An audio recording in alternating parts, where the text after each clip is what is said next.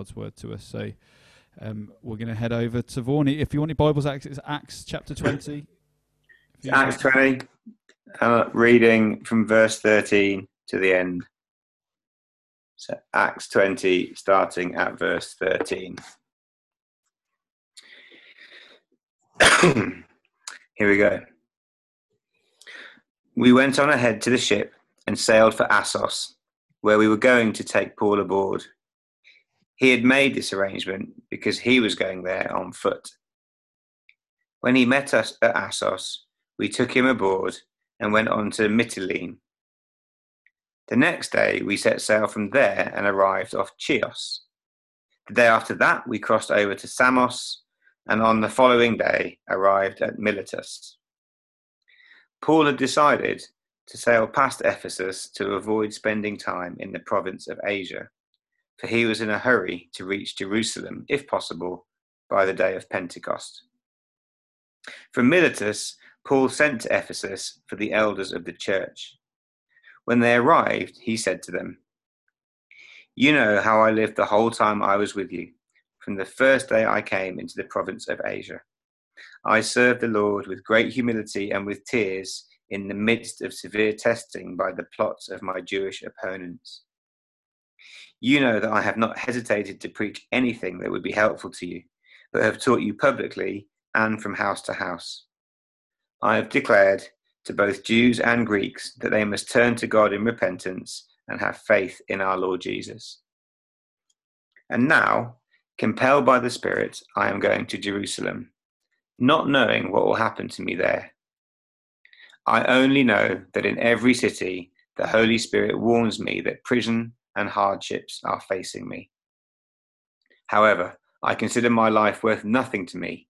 My only aim is to finish the race and complete the task the Lord Jesus has given me, the task of testifying to the good news of God's grace. Now I know that none of you among whom I have gone about preaching the kingdom will ever see me again. Therefore, I declare to you today that I am innocent of the blood of any of you. For I have not hesitated to proclaim to you the whole will of God. Keep watch over yourselves and all the flock of which the Holy Spirit has made you overseers.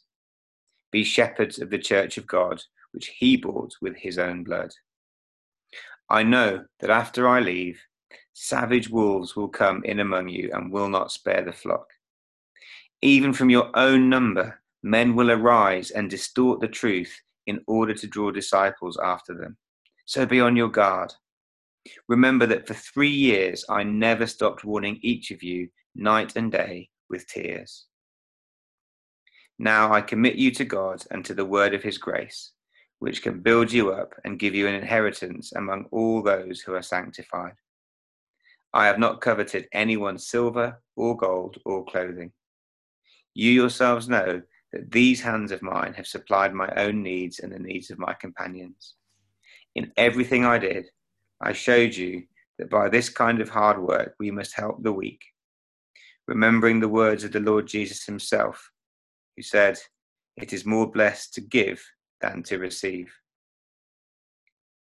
When Paul had finished speaking, he knelt down with all of them and prayed. They all wept as they embraced him and kissed him. What grieved them most was his statement that they would never see his face again. Then they accompanied him to the ship. Thanks. Thank you, Andy. Um, now's the time, if you're going to do it, um, to go to the... I'm going to share my screen. Um, and then if you go to the view icon in the top right-hand corner and select side-by-side um, speaker, hopefully um, Jez should pop up next to this, and then he can adjust the size of the screen. Over to you, Jez.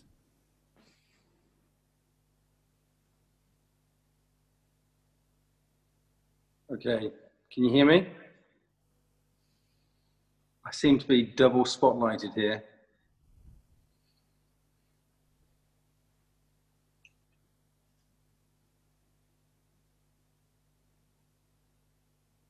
Are you, are you putting the slides on, Dan? Sorry, just double checking. Yep, I've got the slides. Do you want to stick them on then? They're on. Okay. No. Is, is, anybody, is anybody else struggling with them? Because yeah, there's no slides. There's no slides on mine. It's just me twice on mine. Are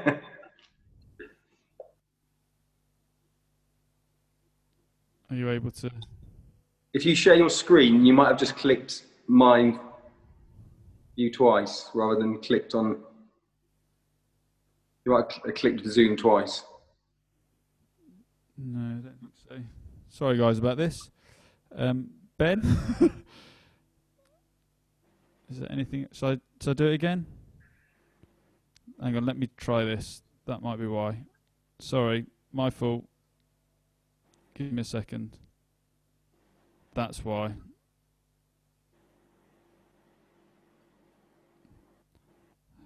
Everyone see that now? If you, uh, if you pre present them, yep. they... There we go. Sorry, there. Try it now. Yeah, we've got that. Sorry, okay, guys. Fantastic. Um, just double checking that you've not got reverb. You're not hearing me coming back through twice. No, it's good. Fine. Okay. Fantastic. Um, uh, why don't we pray? Heavenly Father, thank you for your word and thank you for this um, passage of scripture. And we um, once again ask you to speak to us through your, your, uh, your spirit as you reveal truth to us. We know that we can't do this on our own, um, that this is not something that um, we just read with our own eyes and um, just draw out our own thoughts on, but your spirit reveals truth to us and, and gives us wisdom for this day. So pray, Holy Spirit, speak to us, we pray, through your word. Amen. Amen. Um, well, a couple of things. First of all, this shirt's been mentioned a few times, um, but uh, I just thought, you know, it's eight, you know, it's, it's late at night, you're going to need something to look at. It's going to keep you awake. It's the sort of thing you keep on looking at and you keep on following the patterns. And I, I hope um, if my um, if the preach doesn't keep you awake, the shirt shirt will. Uh, so that's one thing. Um, secondly, if, if you're on um, the sharing the screens, it, it doesn't only works on computers. On the, on the other one, you can click between the two uh, pictures. The picture in the corner of, of, of, of me or the slides, you click on that, it will swap over. So you can sort of manually control what you want to see on the bigger part of either your phone or or iPad. Um, well. This uh, twentieth chapter of Acts um, is um, a, a, a significant passage, I suppose, for me as I think about um, leaving Oikos and um, and just the, sort of resonating with me uh, Paul's final farewell to the Ephesian elders, and uh, I suppose slightly different to Paul. I'm, I, I am hoping that I might see you again. Um, it's not that sort of leaving. Uh, and yet, at the same time, there is just something of, um, um, a bit, I suppose, a little bit uh, not jealousy in a, in, a, in a good way, to seeing how Paul got to spend time with people face to face, and how maybe uh, this time will, will, will be where I won't get to spend so much time, or haven't, in fact, spent that much time face to face with you in terms of saying um, goodbye. But it, it's interesting that final words are important, aren't they? Uh, imagine yourself, you're standing at an airport, your, your husband or uh, your wife or a friend or a child, and you're waving them off and you're, you're not going to see them in a long time. What, what would you say to them? Or maybe more deeply, imagine that you knew that you had a terminal illness and you were only going to be, um, you're only given a short period to live. What would you say to those who were precious to you?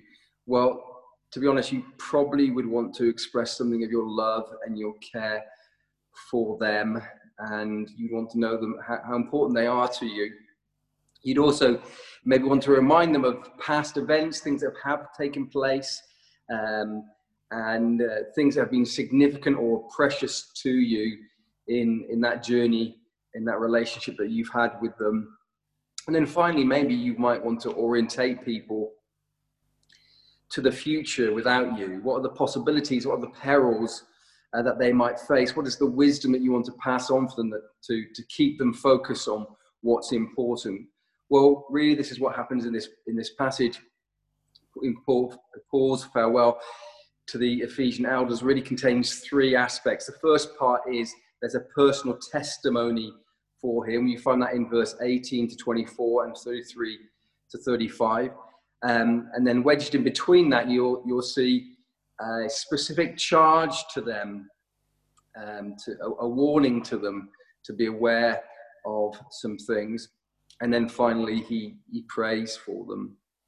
And then we read at the end of the passage that that is that description of them kneeling together. We don't know exactly what he, he prays in that time, but they, you know, they, they wept, uh, they wept, and um, they um, just enjoyed that final moment together. So let's go through those together. First one then, Paul's testimony. And like I say, each each one of these that he shares is, is really to encourage them to, to keep on going. So you find this personal testimony in verses eighteen to twenty-four and thirty-three to thirty-five. And its purpose is to prepare them for him, his leaving. Paul hopes they might see his life and they might see something about the way in which he lived, that he might pass the baton on of this mission that God has given them to, to them. And it's not that Paul here is bigging himself up, uh, but he really does want to remind them of the past and prepare them for the future. And Paul wrote to the Corinthian church um, in a similar way, encouraging them to be imitators of me, he writes, as I am of Christ, or as, he, as the N I V says, follow my example as I follow the example of Christ. So Paul here is really just wanting to talk about what God has done amongst in him, with them, not to big himself up, but to say, look, if in any way I have uh, imitated Christ, if in any way I have um, showed you something what it means to be a follower of Christ, imitate those things. So Paul isn't really giving us Uh, primarily an example of himself to follow, but really he's pointing the um, Ephesians to, to Christ himself, who he has in, imitated and he, who he has followed. And it's important, isn't it, that we are those who don't look to other people. We don't look to someone like Paul. Uh, however great Paul is, he is a pale reflection of who Christ is, how wonderful your friends are, or your pastor, or your, your mum and dad, or your husband, or your, or your wife is. They, they are no match for Christ. So as we read these words, again, let's remember, Paul is not bigging himself up, um, and we shouldn't be bigging ourselves up, but we want to point people to, to Christ, don't we? We want to say, fix our eyes on Christ, who is the author and the perfecter of our faith. So Paul wants them really to fix their eyes on, on Christ, who he has been uh, imitating. And it's a challenge to us, isn't it, really, that we, we do that, because um, often we might idolize those, and uh, those in either in Christian ministry or people that we know, and then when we peel back the surface, we realize they're just a sinner just like us. How many Uh, leading Christians have we um, in the last two years found out have fallen either morally in either either something of, of sort of overbearing leadership, uh, leadership abuse has been um, a phrase that's been bandied around a lot, or in sexual uh, sin uh, with adulteries and, and alike.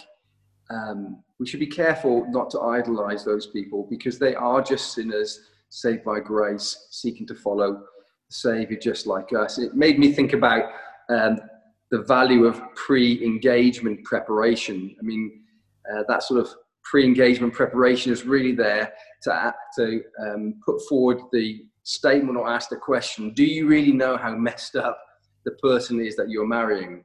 Uh, do you know how different you are and how flawed you both are? If the answer to that is, okay, yes I do, or I know something about that, then um, then you can choose to love that person, can't you? Uh, you can um, you can love them for who, who they are. Uh, many a, a person has had a shock when they get into marriage and they realise the person that they, they married is not as shiny as they, as they thought they were uh, when they got married. And that's not a bad thing to to to want to, to think of best of somebody, but it also just recognizes that we are flawed people. So again, for us, we just want to, um, like Paul here, we just want to encourage one another, don't we, to, to be uh, those who follow uh, the Lord, who keep, keep our eyes fixed on him and not on ourselves. So in this, Paul gives them a couple of, uh, a number of things to follow, four things to follow. The first thing he talks about in his testimony is his motive that they should follow. And he says that they should serve the Lord. Verse eighteen says, "You yourselves know how I lived among you the whole time from the first day that I set foot in Asia, serving the Lord with all humility and with tears and with trials that happened to me through the plots of the Jews." So the first thing he wants us to imitate, and the first thing he's speaking to the Ephesian elders to imitate, is this idea of serving, that we should be those who seek with our time, with our energy, with our affections, with our desires, with our resources, that we should be those who serve the Lord. He says, look, I've lived amongst you, and the whole time I've lived amongst you, from the first day I've been there, my whole purpose of being here has been to seek the Lord, to serve the Lord. And of course, Christ is the presi- uh, presi- supreme example for us of this, isn't it? Uh, is, Jesus is the one who, um, in terms of his commitment to serve the Father, uh, did it in the face of the ultimate suffering. In Luke twenty-two, verse forty-two, um, he says this, "Father, if you are willing, take this cup from me, but not my wills, but yours be done." And so Jesus is the one that we look to. We look to Paul, but we also look to Jesus, who Paul is looking to, that we might be those who, whatever the circumstances, however difficulty or challenge that, uh, that the circumstance we find ourselves in, that we seek to serve the Lord with all our heart, with our soul, with our mind, with all our strength. Paul writes to the Christians in Colossae, um, and says something similar. He says, whatever you do, this is verse, twenty, uh, uh, verse twenty-three, sorry, I've, I've mislaid the chapter. Um, whatever you do, work at it, at it with all your heart, as working for the Lord, not for human masters, since you know that you will receive an inheritance from the Lord as a, as a reward. It is the Lord, uh, G- Lord Christ that you are serving. So again, just a reminder Um, to, to Ephesian elders and to us, uh, what's our motives in the things that we do? What, what, are, what are the reasons that we, we do the things that we do? If it, and, and Paul here is saying, let it be to serve the Lord. Let the highest thing that we desire to do is to serve the Lord and serve his purposes and serve his, his people and serve his world. And so in one sense, my, one of my prayers uh, for us as uh, for, for Oikos, as I'm, I'm leaving, that we would be a church, and you would continue to be a church that doesn't turn from the right or to the left, or uh, loses its focus on on, on what, uh, what why we exist and why we're t- together, that we would just live out that identity of being servants of, of, of God, that we would uh, think about our time and our energy and our, our money, and we would think about, how do I use this for God's glory? How do I use this to bring his kingdom to come, his kingdom to bear in this place? Um, Paul also, um, in verses thirty-one and um, thirty-two and, and thirty-four in here, just talks about the dangers of lo- things that might help, that might lead to them um, losing focus. He talks about shallowness, he talks about laziness in their daily walk with the Lord, Uh, and, and sort of not walking with the, the Lord daily. And I think there's just a, a challenge there for us, isn't it? That if we're going to be those who serve the Lord, we just to, need to make sure that we are daily in the Word, that our, our life with Christ is not one that's just shallow um, and is just on the surface, but goes much, much deeper than that. We must also not be those who become lazy in, in doing good, or be discouraged in, in doing good, but we keep on Uh, serving, serving, even when we don't see the results, or even when we don't see what the outcome might be, or even if we don't get any praise or thanks, we we, we serve the Lord and continue to serve the Lord. So the first things he, he wants them to imitate is his um, uh, motive. The second thing he wants them to, to imitate is his manner in service. So it's service again, but it's his manner in service. And he gives three things here to, to, uh, to follow. To follow his humility, to follow his tears, and to follow his trials. This is what um, verse uh, eighteen to and, and nineteen says. You yourselves know how I lived among you the whole time from the first day that I set foot, foot in, A, in Asia, serving the Lord with all humility and with tears and trials that happened to me through the plots of the Jews. And then talking about those uh, ongoing trials and suffering, in verse twenty-two, he picks up and, and says this, and now behold, I am going to uh, Jerusalem, constrained by the Spirit, not knowing what will happen to me there, except the Holy Spirit testifies that in every city, imprisonment and affliction awaits me. But I do not count my life of any value, nor as precious to myself, if only I may finish the course and the ministry that I received from the Lord Jesus to testify to the gospel of the grace of God.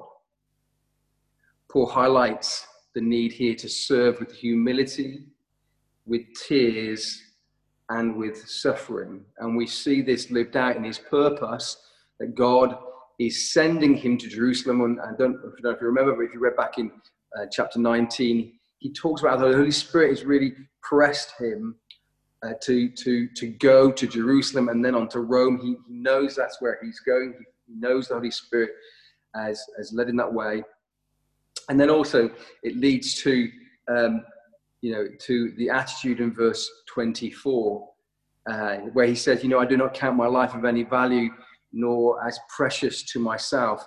The purpose that he wants to do is I want to finish the course. I want to serve the Lord in the ministry that He's given to me. And that is to testify in every place, everywhere I go, um, to the grace of, of God. He knows that he's going to go to, to uh, Jerusalem to do that, and then on to Rome to finally do that. And he's going to ultimately do that in his death, as he dies uh, a martyr there for his faith. But again, as we think about humility and tears and trials, our mind cannot go much further than to think of the example of Christ. To think of our precious and beautiful Savior and all that he went through as a motivation and an encouragement to us to continue to serve him. And of course, there's many places that we go in Scripture to look for this, but Philippians two is a famous place we're, we may be familiar to, where we are told to imitate Christ uh, in, in, in this way. And uh, Paul writes to the Philippians, Uh, and talks to the Christians and encourages them, said, look, if you've got any encouragement in Christ, any comfort from love, any participation in the Spirit, any aff- affection and sympathy, complete my joy by being of the same mind, having the same love, and being in full, in full accord and of one mind. Do nothing out of rivalry or conceit, but in humility count others more significant than yourselves, letting each of you look not only to his own interests, but to the interest of others. Having this mind among yourselves, which is yours in Christ Jesus, who though he was in the form of God, did not count equality with God something to be grasped, but made himself nothing, taking the form of a servant, being born in likeness of men, and being found in human form. He humbled himself by becoming obedient to the point of death, even death on the cross. Therefore God highly exalted him and bestowed upon him the name that is above every name, so that the name of Jesus every knee shall bow in heaven, on earth, and under the earth, and every tongue confess that Jesus Christ is, is Lord, to the glory of God the Father. And so here we see this link between service um, of God and the natural things that take place. And we look to Jesus, and we're told that we are to share in the sufferings of Christ, and that we are to have the same mind as, as Jesus, that we should have a mind that um, is one that is uh, humble, like Jesus was humble, that we should have the mind of Christ that also is one where um, he, he, he, we are those who engage in, in, in the task that God has uh, given us that might lead to, in one sense, tears or an, an emotional in, in connection and, and investment. And also we might be with those who also follow in the footsteps into the trials, and in this case, the suffering of Jesus. And then ultimately, this passage reminds us that as we do that, it will ultimately lead to um, glory. It will ultimately lead to some joy. We see, we see here in verse, we see in verse nine of that Philippians passage that it says, "Therefore God highly exalted him and bestowed upon him the name that is above every other name." And so we, we're to see here that this uh, thing that uh, this this uh, this manner that we are to to imitate in service of humility and tears and trials leads to gospel ministry being done well. So Paul is passing on this to the Ephesian elders, saying, look, look how I lived amongst you. This is how I did it, and here are the results of it, that people came to know Christ. Both Jew and, uh, and, and Gentile came to know Christ, and I have served them with the gospel of Jesus Christ. Not only did they come to know Christ, but they grew up in, in Christ. And then later on he says, look, I've, I'm innocent of all the blood of, of those who are in Asia Minor. Why? Because I've testified to Christ, and I've spoken of the, of the goodness of Christ, in, in, both in my words and all the ways uh, in which I, I live. And then just maybe just digging down just a little bit more in terms of sort of what this might mean for us. But um, humility really is about lowering ourselves in grace. And because of grace, we who are followers of Christ, we can now see ourselves and others as we are before God. We don't need to see ourselves as greater than ourselves, but we can see ourselves as we as we truly are. And as we see ourselves as we truly are, both as sinners and saints, we, we no longer need to lift ourselves up um, to, to, to gain um, affirmation or to gain um, works, uh, righteousness through our works. But we can continue to cling to the gospel of, of grace. And that means that we can use our strength and our energy and our time and our resources to help others grow up into Christ and to come to know Christ and to be strengthened in Christ. Um, we're able to be who we are both in the flesh and in the spirit because of grace. So that's an encouragement, isn't it? That we, we can be those um, who humble ourselves before God and before others. Um, uh, the second thing is that we, we give ourselves uh, with tears. And I think here the idea of tears is this, this investment, this personal investment that, that Paul gives and wants us to, to give, that we shouldn't just separate ourselves from the work that we do or, or make it some sort of program uh, where there's them and the, there's us. Uh, but then he says, no, no, I, I was with you and prayed for you day and night. Um, I, I, um, I, I, I spent time with you. I shared my life with you.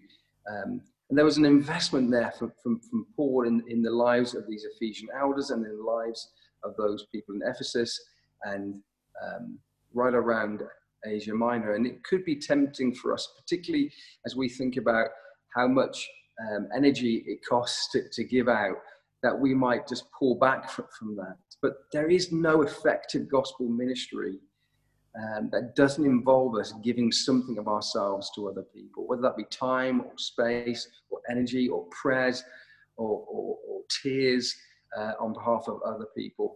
We, you know, God has given us and given us a, a unique place in the body of Christ uh, where he might want us to use the giftings that, that we, we are. And so we must um, give ourselves to, to the work of, of the gospel by, by investing at a much deeper level than just merely high and by on a Sunday. But we invest in a way that could cost us tears and could cost us disappointment and could cost us um, hurt. And then uh, the third thing here he talks about is trials, or maybe another way might be to say this is, is suffering. And one of the things we know about Paul's life is that his life, uh, as he said in that passage, uh, what I do know is the Spirit says wherever I go, there's going to be trials and difficulties and imprisonment. We know that he had beatings and shipwrecks and et cetera, et cetera, et cetera. Uh, this was a guy who was accustomed with, with suffering. And again, gospel ministry involves trial, uh, trials and, and difficulties. Uh, we're told that we're going to share in the sufferings of Christ, and that when we do that, we, uh, even though it might be difficult, we will consider everything else rubbish in comparison to knowing Christ. And so f- for us, again, Paul encourages us, imitate what I did. Don't avoid suffering, don't avoid trials, but embrace them as the way in which God might be at work in you and through you, that the gospel might have an opportunity to go out and grow through the difficulties and the sufferings that we have, both in our own lives and in the lives of others. And so I think in, if in some way you might find yourself right now in a place where you are either physically suffering or emotionally suffering or financially suffering, or, or in one sense, spiritually, you're feeling um, all at sea. Um, I just want to encourage you that this is an opportunity uh, for God to be at work in you and through you, that he might lead you through that place of suffering to an abundant life, that it might lead you to a place of uh, sanctification and transformation where God works in us what is good and pleasing to him. So that was the second thing. That was the, got the motives, the manner. But then also, thirdly, he wants them to imitate something of his, and I didn't know what to call this, method, model, modus operandi, means. Um, they're all M's, so they seem to fit anyway. Uh, but he wants to pass on something about how to minister in, in the word.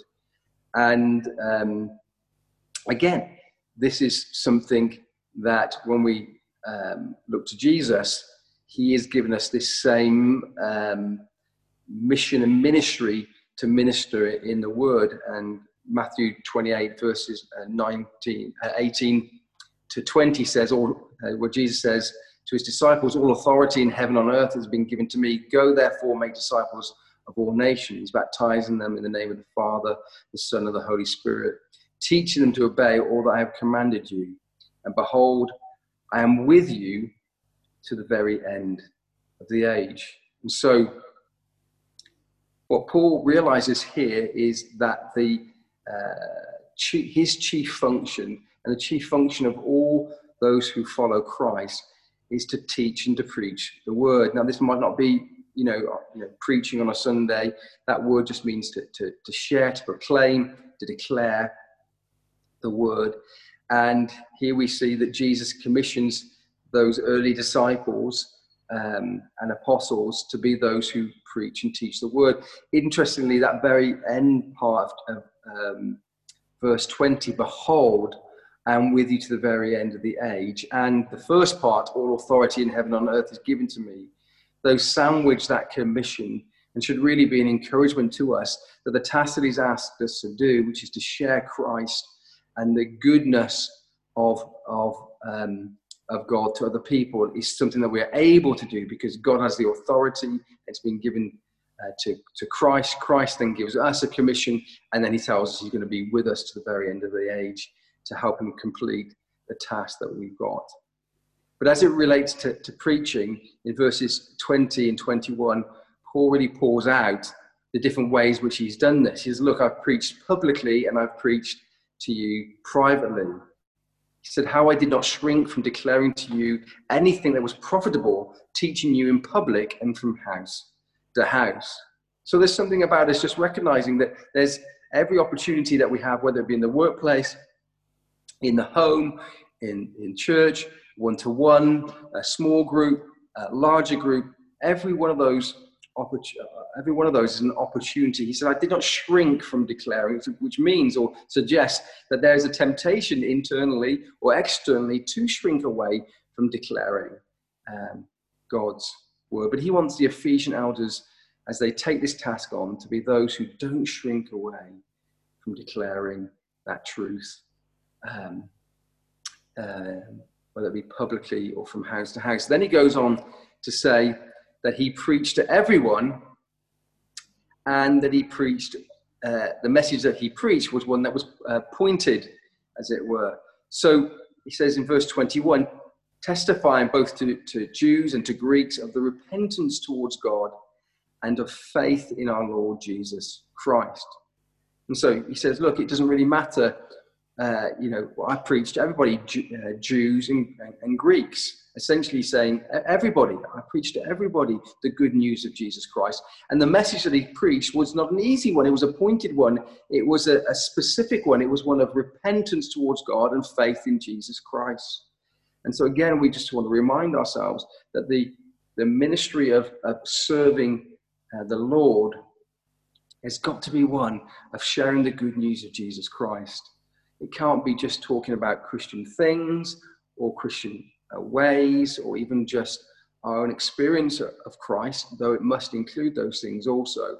But it must be about repentance. It must be about the fact that the only way to, to um, be set free from our sin, the only way to have everlasting life with God, uh, the only way to have abundant life uh, is through Christ. And as we confess our sin and our need for Christ, and we put our trust in him. So that is the message that he's given us to do. And then more than that, he goes on to say that he preached comprehensively, that he didn't avoid all the difficult topics and issues that might come up. Uh, and so he said, I did not shrink from declaring from, uh, from, I didn't shrink from declaring to you anything that was profitable, and teaching you. And then in verse twenty-seven, he goes on, for I did not shrink from declaring to you the whole counsel of God. And so there's just a reminder, again, that the word is so central to everything that we do as a church, that without the word, it's not possible for us to, to really be effective in any ministry in, in life. And we should, should be those who recognize that the word is profitable uh, for us in every situation, and that we should uh, preach the whole counsel of God, which, which means to really uh, share the fullness of what he says. Um, maybe just to, to, to make this point more, uh, more profoundly, um, how does a Christian grow in faith? Well, they go through, they, they grow through his word and putting his word into action. How does a Christian grow in wisdom? Through his word. How does a Christian form, uh, uh, form, uh, their love for God and love for others? Through his word. How does the Christian uh, able to fight, fight temptation? Through his word. How is the Christian able to have hope for the future? Because of his word. How is the Christian able to live radic- uh, radically, uh, a radical sacrificial life for Christ? Through his word. And then how might an unbeliever get saved? Through his word. And so centrally here, Paul is saying, it has been the word and the word that I've preached to you that has really built you up and that has helped you grow. Continue to be people of the word. Continue to be people who are focused around his word. Now, of course, um, uh, we don't want to take away from the fact that we need the Spirit and we need prayer and there's some other disciplines, et cetera, et cetera. But ultimately, you don't know anything about prayer. You don't know anything about God. You don't know anything about the good news of Jesus Christ. Uh, there's no way that you can do ministry, evangelism, discipleship without the Spirit-empowered uh, Word of God. And so without the Word, we are not going to be effective. And so our, my prayer for us as a uh, oikos is that we would be those who love the Word, who delight the Word, who meditate on the Word, that feed ourselves the Word, that share the Word with one another, that proclaim the Word to the lost and the broken, that apply the Word to our ho- our hearts, to our minds, to lead us to strength, that we might be those who live the word. And then finally, I'm just recognizing that we are running out of time, so maybe I might leave it after this point.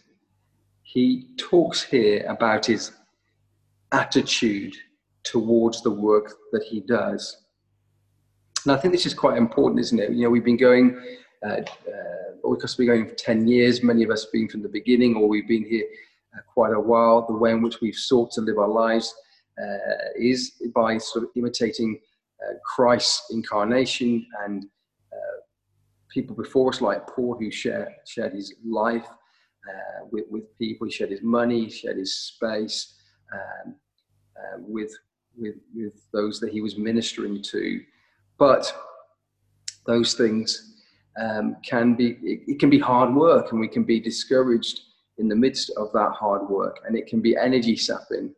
Um, And so I think just here he just brings out two aspects of his attitude. First of all, he talks about the fact that he is not greedy, that he didn't do it to get something out of it, that his, his attitude um, was one of, of, of, serve, of service, but also that it was hard work. Verse thirty-three, he says, I coveted no one's silver or gold or apparel. You, you yourselves know that these hands ministered to the necessities and to those who were with me. In all things, I've shown you that by working hard in this way, we must help the weak and remember the words of Jesus Christ. Um, he who he himself said, it is more blessed to give than to receive. If we go into uh, ministry, whether that be full-time or vocational, thinking um, that it might be a, something that will ultimately pay us back in a material way, then we're going to be surely disappointed. Um, there are many more well-paid jobs uh, than, than ministry, but whether it be um, uh, money or whether it be thanks or just some, um, some way of, of getting back what we put in, that's just not the way that ministry works. No, the ministry, ministry uh, or ministering works um, by giving of ourselves, emptying of ourselves, Uh, knowing that, that Christ will fill us up and give us what we need, but not in silver or gold or apparel, um, but with His Spirit and His with His, uh, His Spirit changing us and transforming us.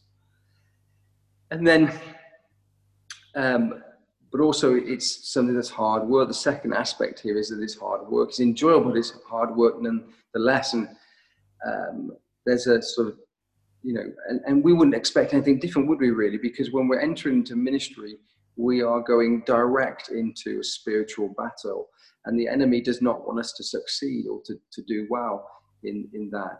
And whilst our, our own eternal salvation is secure, Satan loves just to bring discouragement and disappointment and disunity to the body.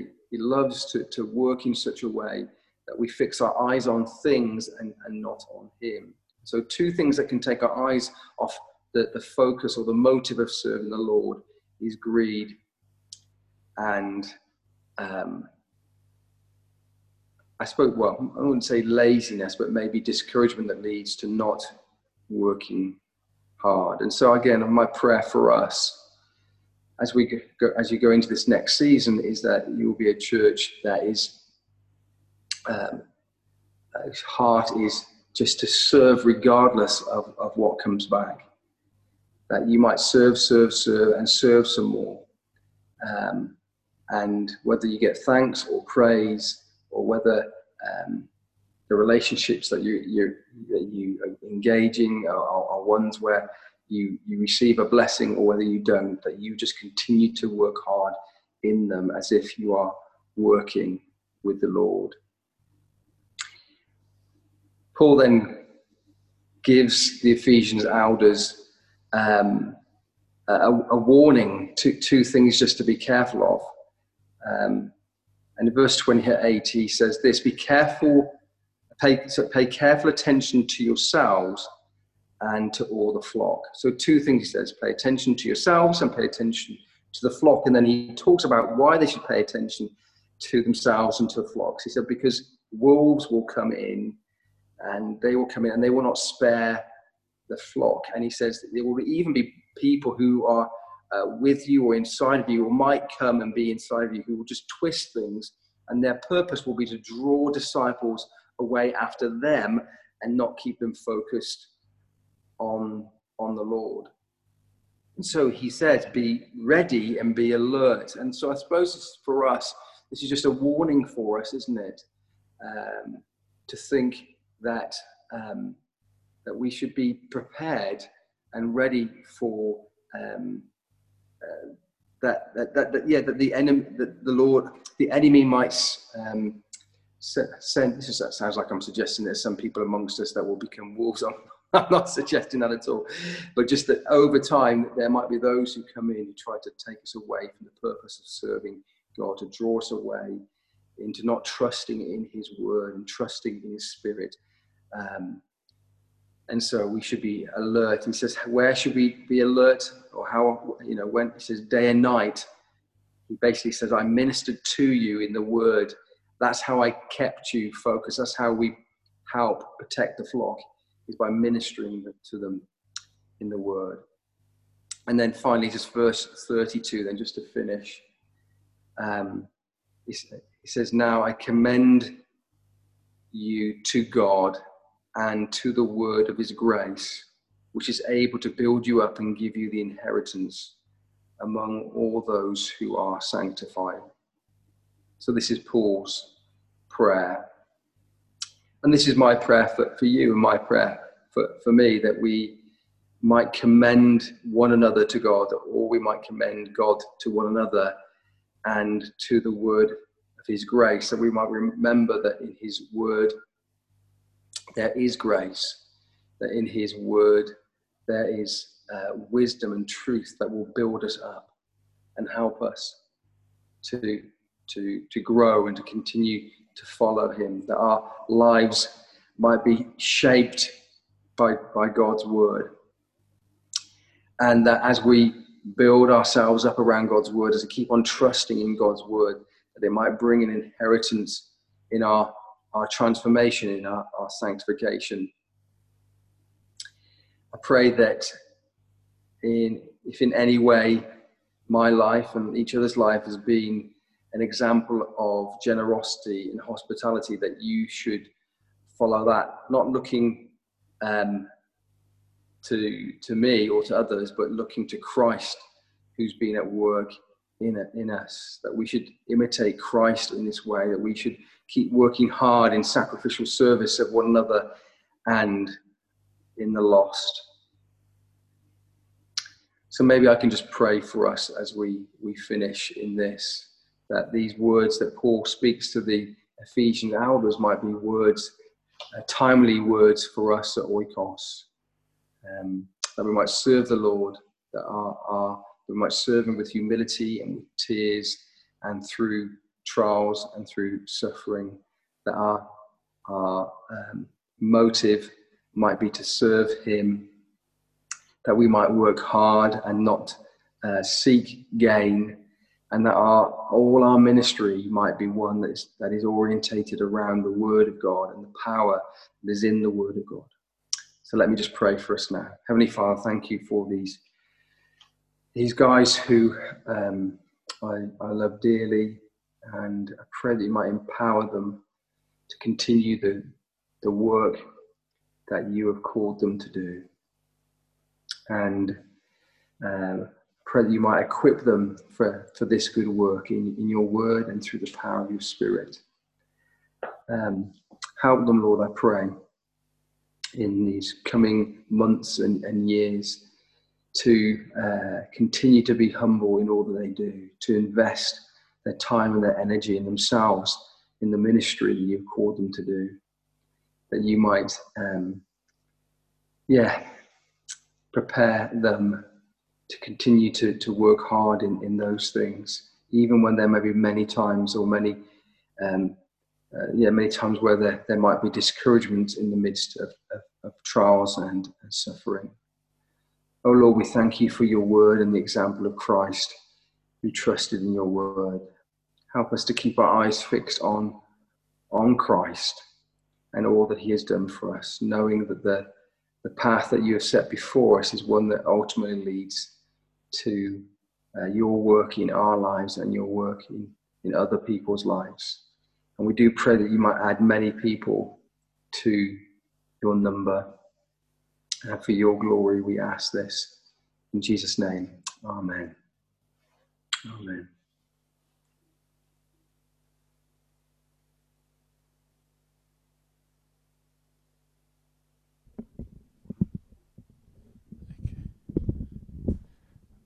Right, guys, um, let's see if I can do that. There we go. Um, Jez, thank you so much um, for that. Very timely and um, lots to, to ponder and think about. And um, maybe in the week I'll um, having reflected on that might send some questions out for us just to maybe be pondering um, in our homes. And um, um, yeah, lots lots to be thinking about there.